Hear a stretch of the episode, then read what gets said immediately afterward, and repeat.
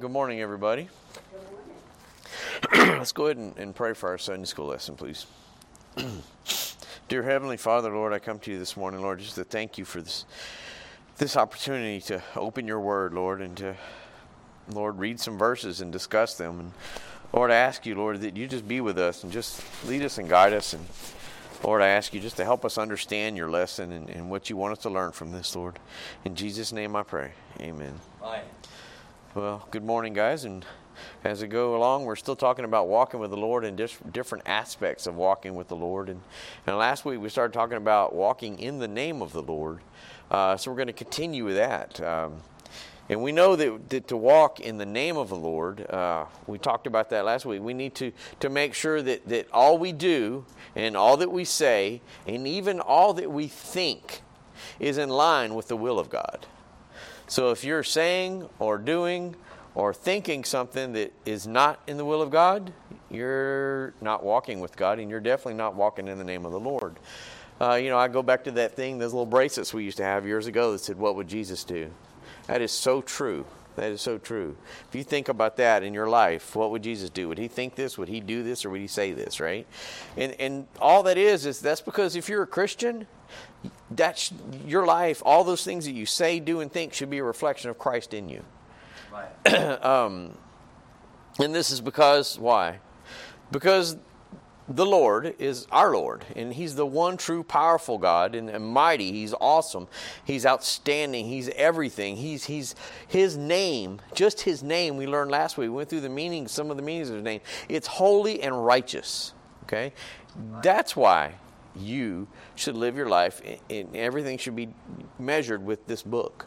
Okay, and we're talking about walking in the in the name of in His name, in His name, right? So let, let's look at that. Let's look at 2 Peter chapter 1 verse 12. Let's start there. 2 Peter chapter 1 verse 12. And the Bible says, "Wherefore I will not be negligent to put you always in remembrance of these things, that ye know them and be established in the present truth. Be established in what? you you need to be established in the present truth of God's Word.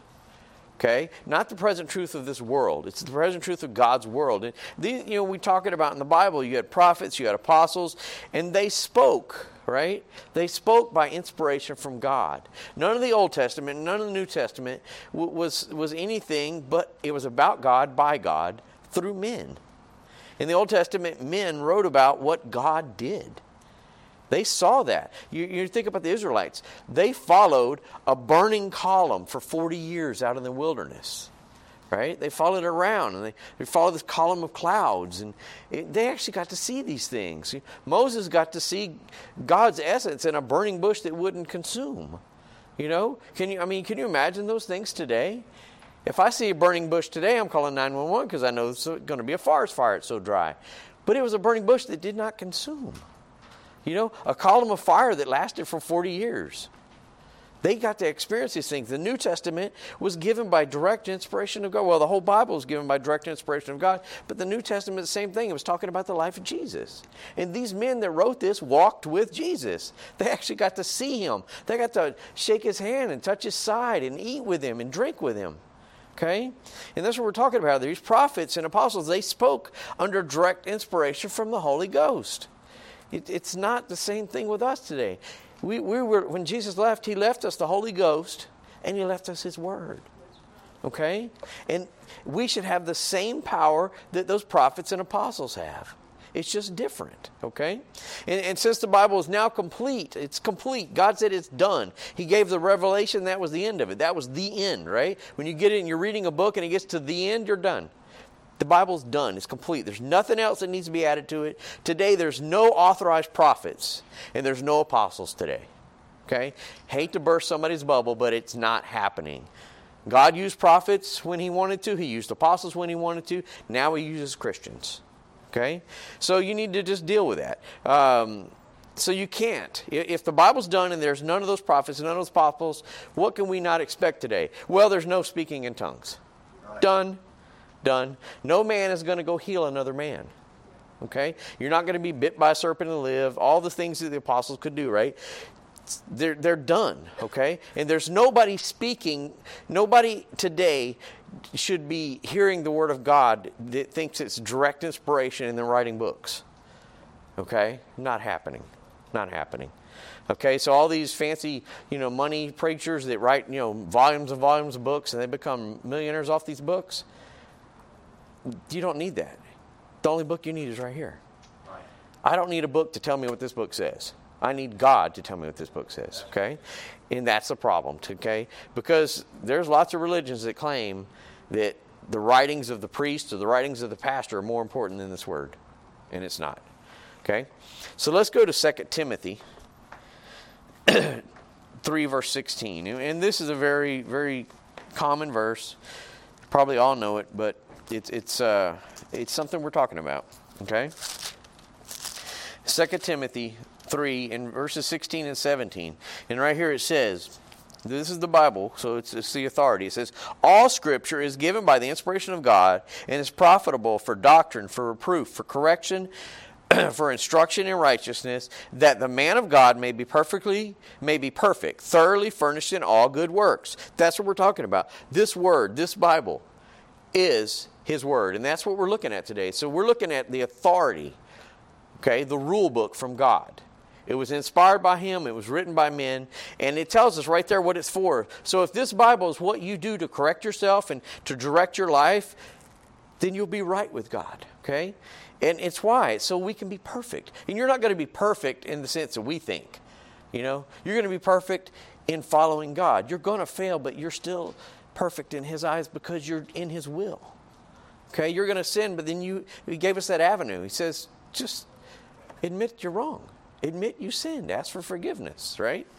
So this is what we're talking about. So let's look at 2 Timothy, and still in chapter 4, but let's look at verses 2 and 3. It says, I, I, I'm sorry, preach the word, be instant, in season, out of season, reprove, rebuke, exhort with all long suffering and doctrine. For the time will come when they will not endure sound doctrine, but after their own lusts shall they heap to themselves teachers having itching ears. Okay? That's happening today. That's happening today. People are stepping so far away from this Bible, they're reading all these books written by other people that think they're inspired of God. You know, they're listening to men that claim to be, you know, hearing word, hearing direct inspiration from God. Okay, no, and that's what's happening today. They will not. They, the world will not tolerate sound doctrine. So the world will tell you this Bible's wrong, it's full of errors. Why do I have to live that way? Oh, that's not what I get out of that. That's not what this preacher tells me. Because they don't want to admit they're sinful. Okay, this is the Word of God we're supposed to be listening to. And we're talking about pastors and teachers and even Christians today. It says right there that we must be instant, in season, out of season. You must be ready, right? You must be ready to preach God's true Word, not some perverted Word, not some crazy pamphlets you wrote up or some booklet or some novel that they've written about God, right? It, and you should not claim, nobody in this earth should claim divine inspiration for their own words. The only divine inspirations are God's words. Okay? So let's go to Acts chapter 17. And we didn't even got to talking about walking in the name of the Lord yet, but we're getting there. We're building that foundation. Acts 17, verse 11.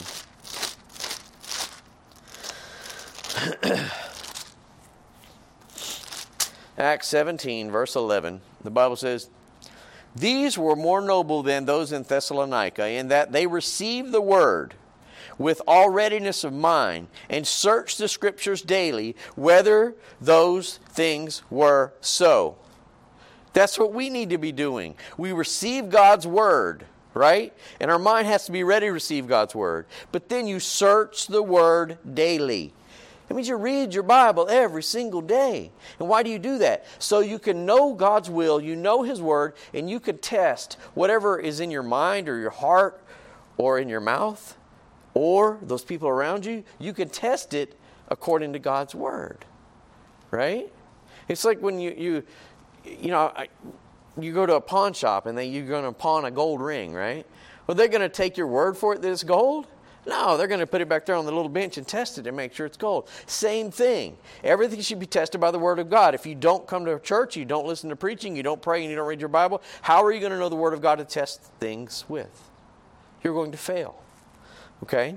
And, and we're speaking in the name of the Lord, right? In the name of the Lord, you can only apply those words which are spoken to share God's message. So if you're teaching somebody about God's word, you're speaking in the name of the Lord because you're using the words that He put in this Bible.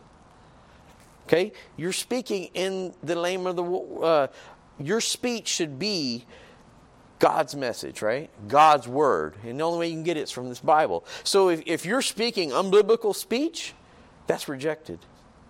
That's rejected. No, whether it's, cuss words, no, whether it's somebody speaking a false doctrine, it has to be rejected. That's not in the name of the Lord, right? And let's go to 1 Peter 4.11. 1 Peter 4.11. 1 Peter chapter 4 verse 11 the Bible says if any man speak let him speak as the oracles of God if any man minister let him do it as as of the ability which God giveth that God in all things may be glorified through Jesus Christ to whom be praise and dominion forever amen so if you have a if you have a pastor right there that's speaking right you have a minister, a pastor, somebody's teaching you. It needs to be done in the ability that God giveth them. God makes pastors. You can't grow up and go, man, those pastors on TV make a lot of money. That's what I want to do. That's not a godly pastor.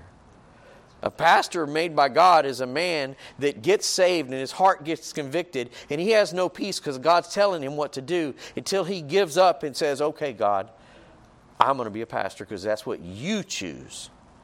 Same thing with Christians. You're chosen by God and you're called to salvation. And you will be miserable until you give up to that call. And then when you get that call and you actually accept Him and you're saved, guess what? Then He puts a calling on you.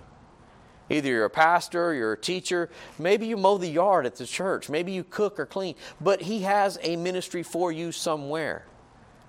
Okay?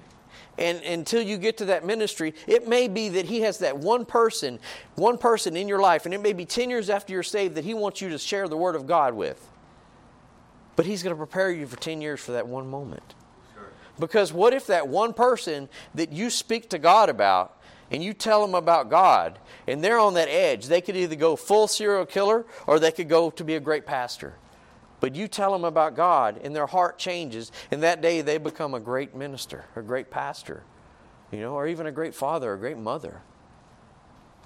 But God has that moment for you. Okay? And that's where we need to be. And our words should should bless and uplift the name of who? The Lord. So let's go to Numbers. You want to talk about this in the name of the Lord stuff? Let's look at this. Let's go to Numbers chapter 6. Numbers chapter 6 and verse 23. Let's do 22. 22 through 27. Number 6, 20 through 27. And the Lord spake unto Moses, saying, Here it is, God speaking directly to Moses, right? Speak unto Aaron and unto his son, saying, on this wise ye shall bless the children of Israel, saying unto them, The Lord bless thee and keep thee. The Lord make his face shine upon thee and be gracious unto thee. The Lord lift up his countenance upon thee and give thee peace.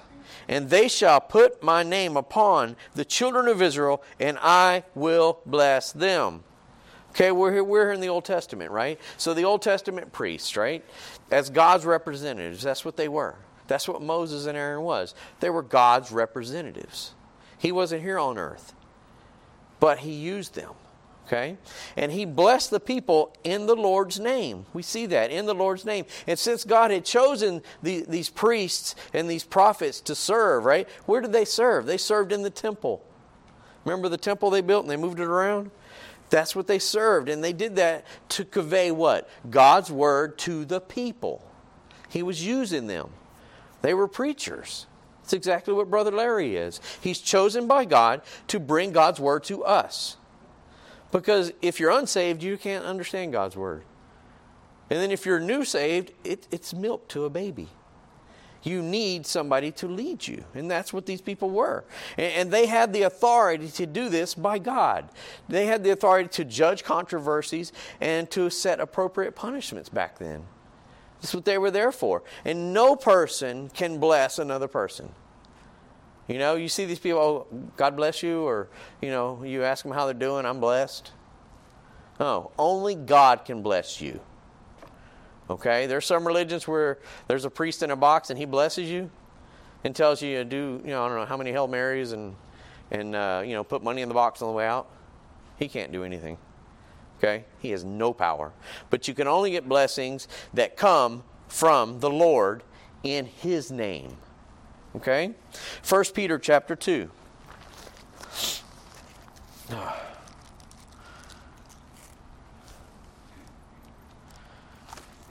1 Peter chapter 2 in verses 5 through 9. The Bible says, Ye also, as lively stones, are built up a spiritual house, a holy priesthood, to offer up spiritual sacrifices acceptable to God by Jesus Christ. Wherefore also it is con- contained in the Scriptures Behold, I lay in Zion a chief cornerstone, elect, precious, and he that believeth on him shall not be confounded. Unto you, therefore, which believe, he is precious. But unto them which be disobedient, the stone which the builders disallowed, the same is made the head of the corner. And a stone of stumbling and a rock of offense, even to them which stumble at the word, being disobedient. Whereunto also they are they were appointed. But ye, here we go, ye are a chosen generation, a royal priesthood, a holy nation, a peculiar people, that ye should show forth the praises of him who hath called you out of darkness into his marvelous light. Okay? Who's that stone? It's Jesus Christ. So to Christians, he's our stone. He's our cornerstone. Without him, everything crumbles. Okay? That's Christ. But to the world, he's a stumbling block right? He's an offense. Why is that? Because he shows them their sin. He is the light to the world, and he shines in the darkness and says, I see what you're doing in the darkness is wrong. They don't want to be told they're wrong. You know? How many times you caught your kids like in the, you know, caught your kids in the cookie jar in the kitchen, and they've got their hand in there, the cookie's in it, and they're pulling it out, and you come in there and catch them, and they go, I wasn't doing that. They don't want to be caught. Mine used to run as fast as they could around the other door and get away. In fact, I had two that would, if one was there, the other one was always with them. Jay and Sarah. Partners in crime, always. So, but we're talking about here is today, since every Christian, you're a priest now, right? When you get saved, God says you're a priest, right? And the blessings that we give out are, are more in terms of encouragement. We can't bless people like God, but we can bless them with what? We can encourage someone, right? We're supposed to exalt each other, right? We're supposed to be exhortation. And we can also, this is another thing priests can do, we can give people a warning like, you know what? That's not right. Don't do that. I'm warning you, that's a sin. Don't go down that road. We can give, as a Christian, we can give other people good, godly counsel because God put the Bible in our heart. And the Holy Spirit's there. And the Holy Spirit might tell you, hey, go talk to so and so. You know, you see them slipping, go talk to them. Go offer your help. They may reject you, but go offer it. And if they reject you, pray for them. That's another thing you can do as a Christian, right? And, and we bless one another by what? Fulfilling all the, the other, one other ex- expectations of the New Testament, right? And what were those? We're supposed to edify, we're supposed to comfort each other, we're supposed to encourage each other, we're supposed to warn each other, we're supposed to teach each other. Remember, iron sharpeneth iron, right? These are the things we do as Christians. That's our blessings. Okay? Let's go to 1 Samuel 17. Still thinking about that name of God, right? In the name of the Lord. 1 Samuel 17, verse 45. And we know this story. This is old David and Goliath.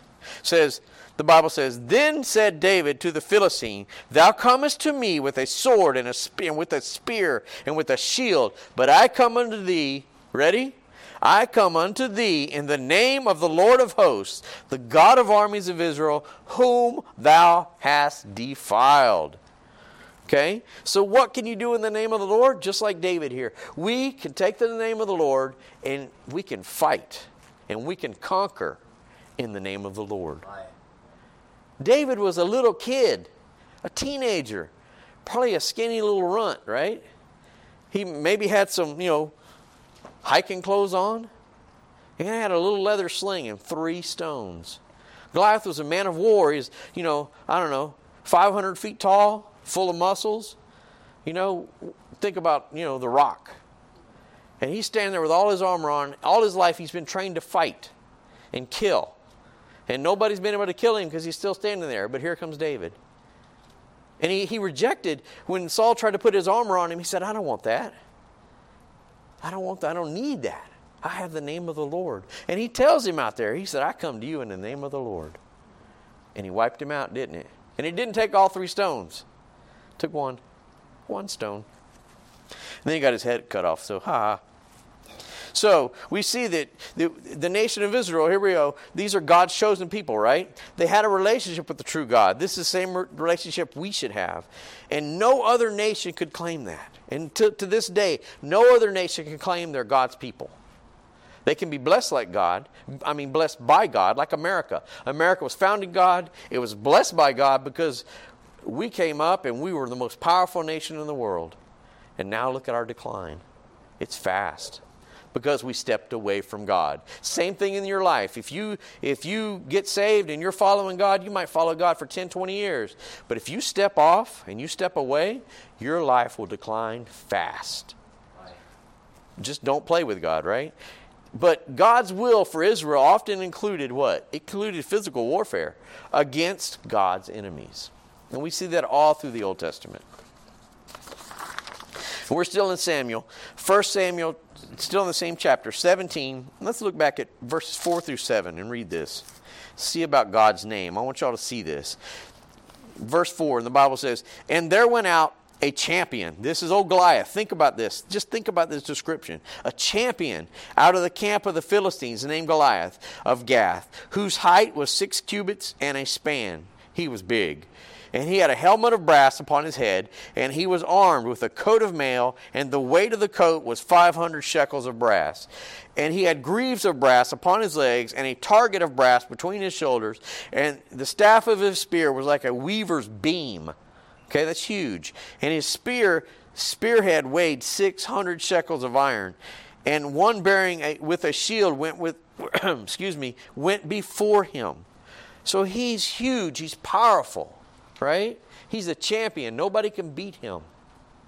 That's that's what we're that's what they were going up against. Let's look at uh, 17 verse 45 again. It says, "Then here goes David, right? David said unto the Philistines, Thou comest to me with a sword and a spear and with a shield, but I come unto thee in the name of the Lord of hosts, the God of ar- uh, the armies of Israel, with whom thou hast defiled. Look at that. He goes out there and he says, I come to thee in the name of the Lord right? The name of the Lord. So Goliath entered this battle against Israel with a sword, a spear, and a shield, all this armor. He was just the toughest of the tough, right? But David confronted that giant all by himself. None of the army went with him. He went out there onto the field of battle all by himself. But what did he have when he went against this giant? He had the name of the Lord with him, right? All the all of God's armies were there, right? David told us he was fighting under God's authority and through God's command. God sent him out there. You know, if, you, if that army, Israel's army, would have picked a champion, they'd probably, probably picked the biggest, meanest guy they have. But David, little David, he wasn't a soldier, he was a shepherd. Okay? But we see that God used David, what? God used David and the armies of Israel to defeat the Philistines, and it started with Goliath going down, right?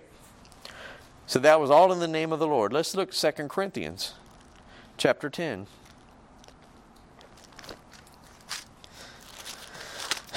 Second Corinthians chapter 10 verses 3 through 4. The Bible says, "For though we walk in the flesh, we do not war after the flesh. For the weapons of our warfare are not carnal, but mighty through God to the pulling down of strongholds. So we're talking about the New Testament here, right? And the New Testament tells us that the weapons of our warfare are not flesh. We live in flesh, but we are not fighting in flesh, right? But mighty before God is the casting down of strongholds. What does that mean? That means those things that have a hold on you. Maybe your sins before you got saved, they still pull on you right? And you cast them down, not fleshly, spiritually. Spiritually. If you're if you have a sin of, of, maybe alcohol before you got saved, and now you put it down, does that mean you're never going to be tempted again? No. No. And you walk into that grocery store and you walk down the beer aisle, you should you should avoid that aisle probably. But if you walk past a cooler of beer, you might be tempted. But you're not going to fight it by, by you know, taking your knife out and stabbing yourself till the, till the, the urge is gone. No, you're going to go to the Lord in prayer and say, Lord, help me. You're fighting spiritually. And this is what we're talking about. Christian warfare has no physical dimensions, okay? Our enemies in this world are the flesh and the devil, right? And we can't see the devil, but he's there. All these little demons are around us. And what are they doing? They're trying to throw things in our way. They're throwing hurdles in our way to watch us fall. It's spiritual, okay? But we can fight it in the name of the Lord. So let's go to Ephesians 6:10 and let's look at this and, and maybe understand this so we can have a you know a better chance of, of succeeding and not failing. Ephesians 6:10 through 13. And we've read this many times, but it's it's it's so true. It's so good. Ephesians 6, chapter 10, I mean, Ephesians chapter 6, verse 10, the Bible says, Finally, my brethren, be strong in the Lord, right? Right there. Be strong in the Lord. Be strong in the name of the Lord and in the power of his might. Put on the whole armor of God that ye may be able to stand against the wiles of the devil. There he is, right? For we wrestle not against flesh and blood, but against the principalities, against the powers, against the rulers of darkness of this world. Excuse me against spiritual wickedness in high places. Wherefore, take unto you the whole armor of God, that you may be able to withstand in the evil day, and having done all, to stand. And then verse 14, stand therefore. Okay? How do we do that? Do we actually put on armor every day? Physical armor? No. We put on spiritual armor because it's a spiritual battle for our soul. It's a spiritual battle to make us sin and, and fall into flesh, right? It's all spiritual. We can't see it. You can't see angels, you can't see demons, you can't see God, you can't see Satan. But they're here. And it's a spiritual battle. And God sent somebody to help us fight this battle. His name's the Holy Ghost. We can't see him either, can you? But he's there. He's helping us fight. and we fight these enemies using spiritual warfare. Our weapons are truth and faith and salvation and the Word of God and prayer along with all the other resources that God has given those who are His children. Preaching, Sunday school, listening to, listening to the Word on the radio, reading your Bible daily, and praying. That's how you build up your army. That's how you build up your armor. That's how Goliath, he was a champion. He went out and worked out with weights and he practiced killing people. How are you going to do that? It's a spiritual warfare. You can lift all the weights you want, it won't do you any good. You could go take all the taekwondo classes you want, it won't do you any good in a spiritual battle. You exercise your spiritual battle by reading the word, by praying. These are all the ways you, you build yourself up for this fight because it's coming and it's going to be there every single day. It will never go away because Satan doesn't let up. We know he's a roaring lion, right? And he's waiting and roaming to see who he can devour. And he'll try you for a minute and then he'll go try somebody else. But it's always there. Okay? Let's go back to 1 Samuel. Excuse me. um, and, and talking about the name of the Lord, right? So we see that the name of the Lord is very powerful, right? And people make oaths in the name of the Lord, right? Well, let's look at some of this. Let's look at 1 Samuel again. 20, verse 42. 20, verse 42, the Bible says, And Jonathan said unto David, Go in peace, for as much as we have sworn, both of us, in the name of the Lord. They swore in the name of the Lord. Why? Because his name is powerful, saying, The Lord be between me and thee, and between my seed and thy seed forever. And he arose and departed, and Jonathan went into the city. So, what do we see here? David and Jonathan swore an oath to each other. They swore an oath of allegiance, right? To one another. You know, you think about it in the movies, used to you know, little kids used to cut their hand, do a blood oath. Yeah, we're blood brothers now, right? Well, this was much powerful than that. This was a name this was an oath sworn to each other in the name of the Lord. So God was their witness, right? He was their witness. And to swear an oath in God's name is to call upon God as a witness, right? And, and it's to witness an agreement that you're calling down upon his wrath on anybody that breaks that agreement, right? or the stipulations of that vow. And we see Abraham made oaths in God's name. We see it all through the Bible. Okay?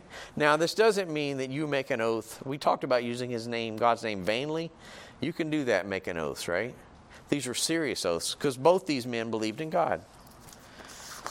don't do nothing in vanity. So let's go to 2 Kings chapter 2.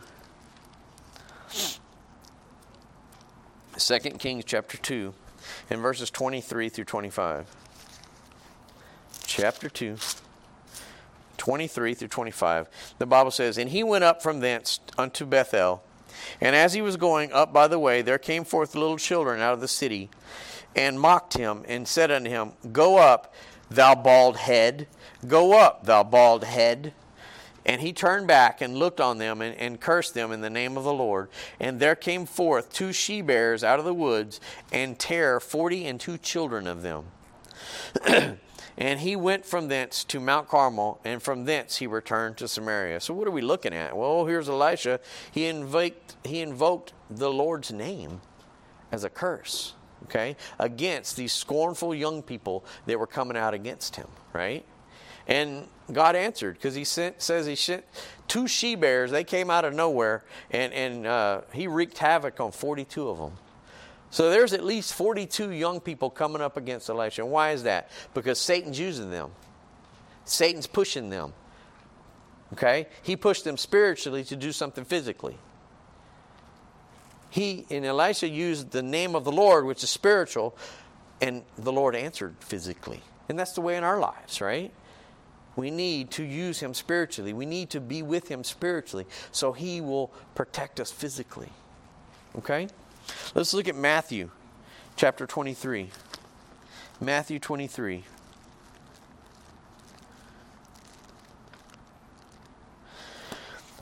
Sixteen through twenty-two.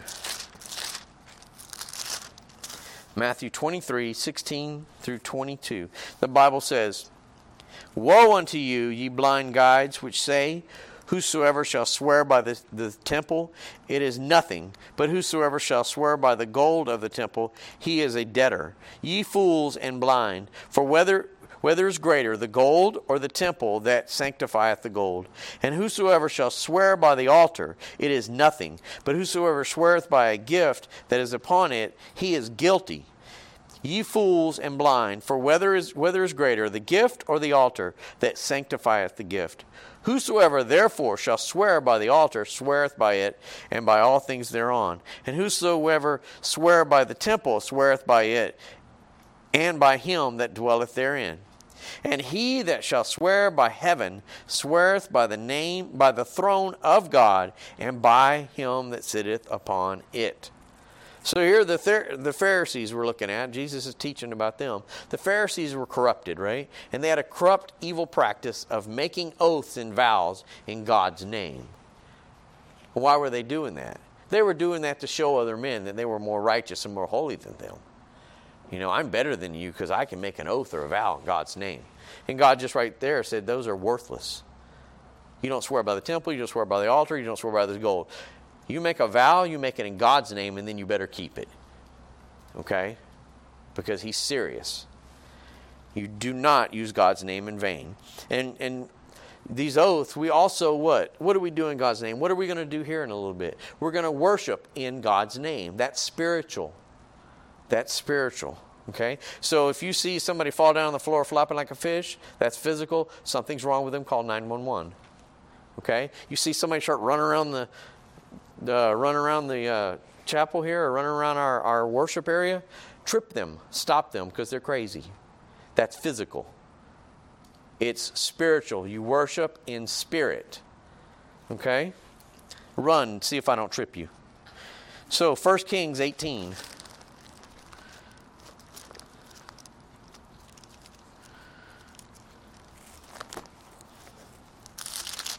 1 Kings 18, 31 and 32.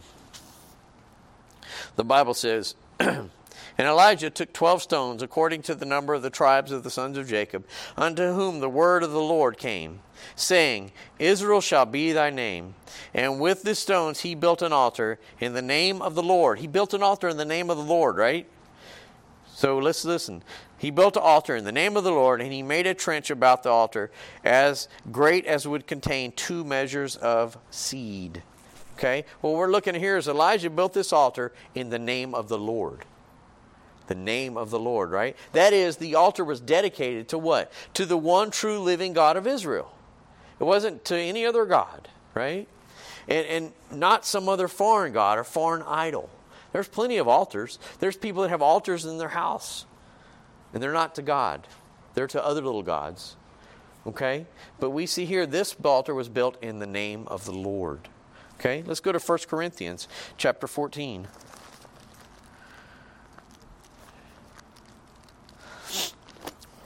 First Corinthians 14.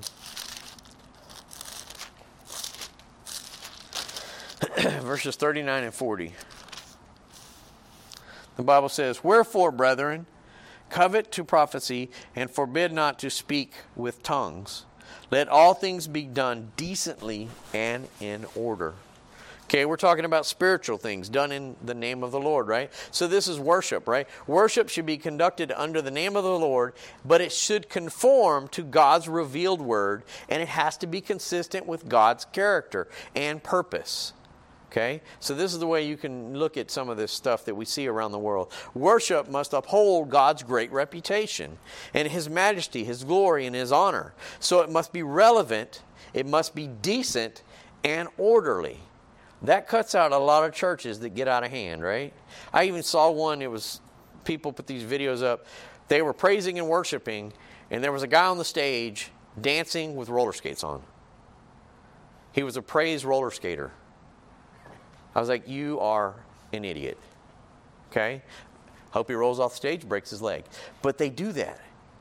Because what are they doing? What is he doing up there? These people that run around and flop and, and lose their mind, they're fulfilling a spiritual need, a carnal need, a fleshly need. Okay? None of that is spiritual. If it is, it's evil spirit. Okay? God does everything. It's, it's right there in the verse. It says, verse 40, let all things be done decently and in order. Decently in order. God is a God of order. He's organized. When we get to heaven, you're going to see there's not going to be anything out of place.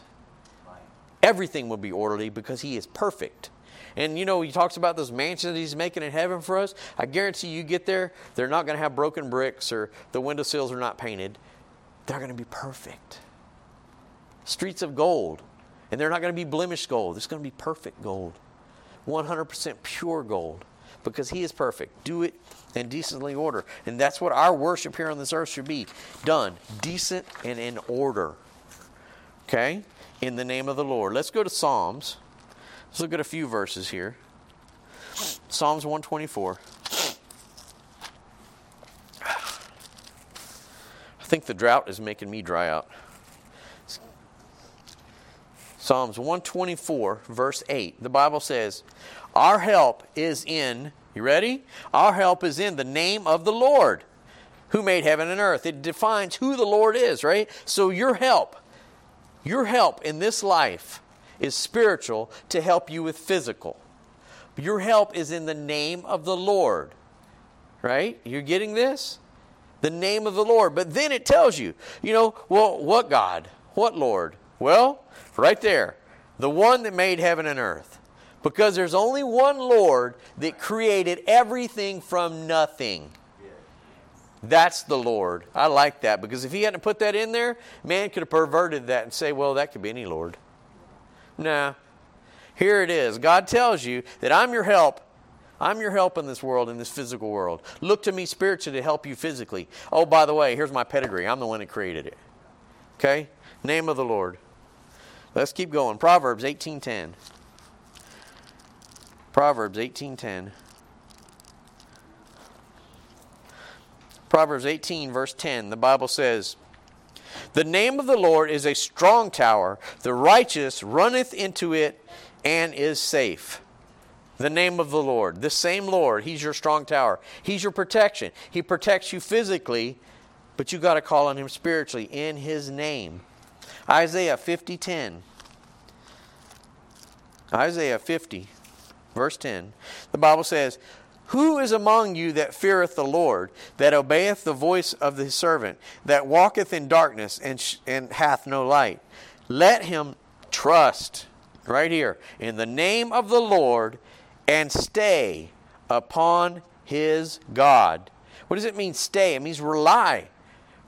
You walk in the name of the Lord and you rely on Him for everything. We must trust in the name of the Lord. Everything has to be in the name of the Lord. Trusting in God's name is trusting in God's person, right?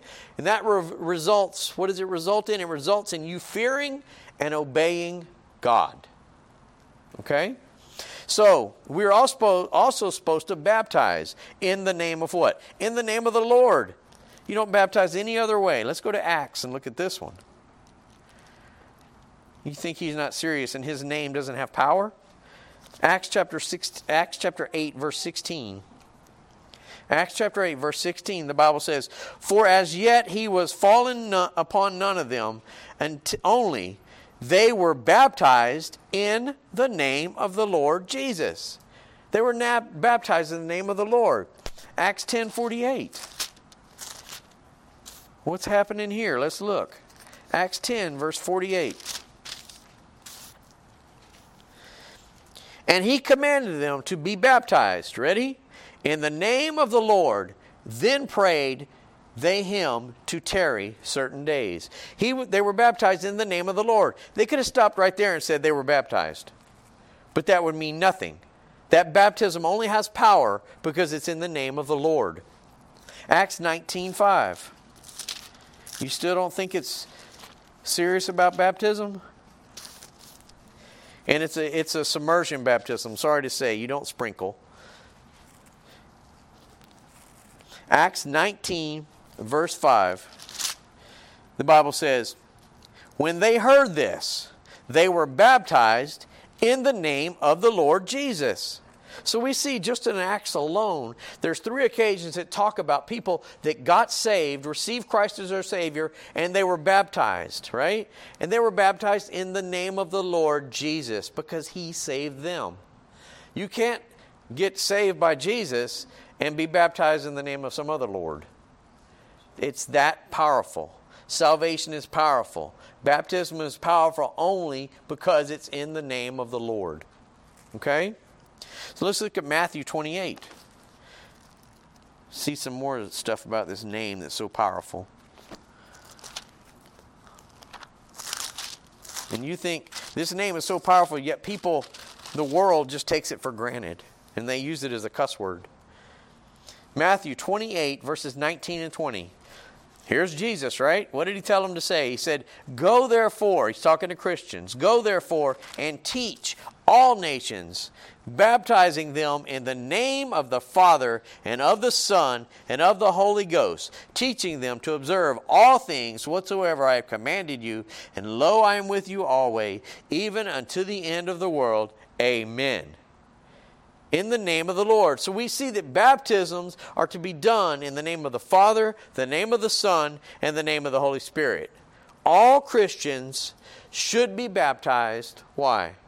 Why do you got to be baptized? Well, the only reason to be baptized is a public testimony to your faith in Christ. It's so you could say, I got saved, I believe in the Savior, He is true, He is the one living, powerful God. Now I'm going to get baptized to show it. That's it. That's the only power it has. Baptism cannot save you. Okay? Religions, there's other religions that teach baptism can save you, but there was a thief on the cross next to Christ when he was dying, and he called on him as his Lord. And what did Jesus say? You will be with me today in paradise. That he did not come off that cross and get baptized. But you know what? He's still in heaven. No baptism can save you, but it is powerful if it's done in the name of the Lord. Okay? So what else are we looking at? Let's look at James chapter 5. James chapter 5. Mama, quit looking at your watch.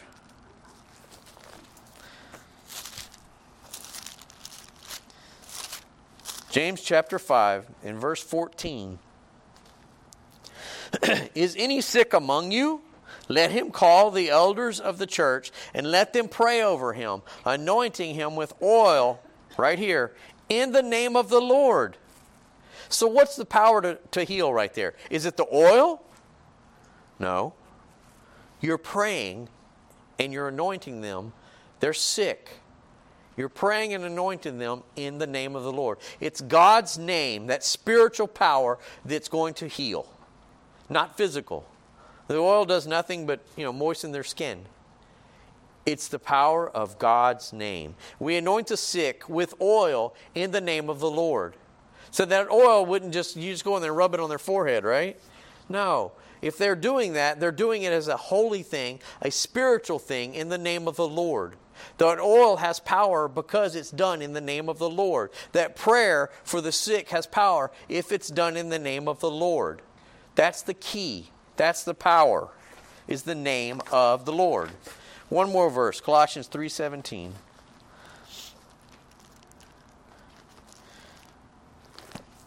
Colossians 3 verse 17. The Bible says, "And whatsoever ye do, this is Christians, listen closely. And whatsoever ye do in word or deed, do all in the name of the Lord Jesus, giving thanks to God and to the Father by him.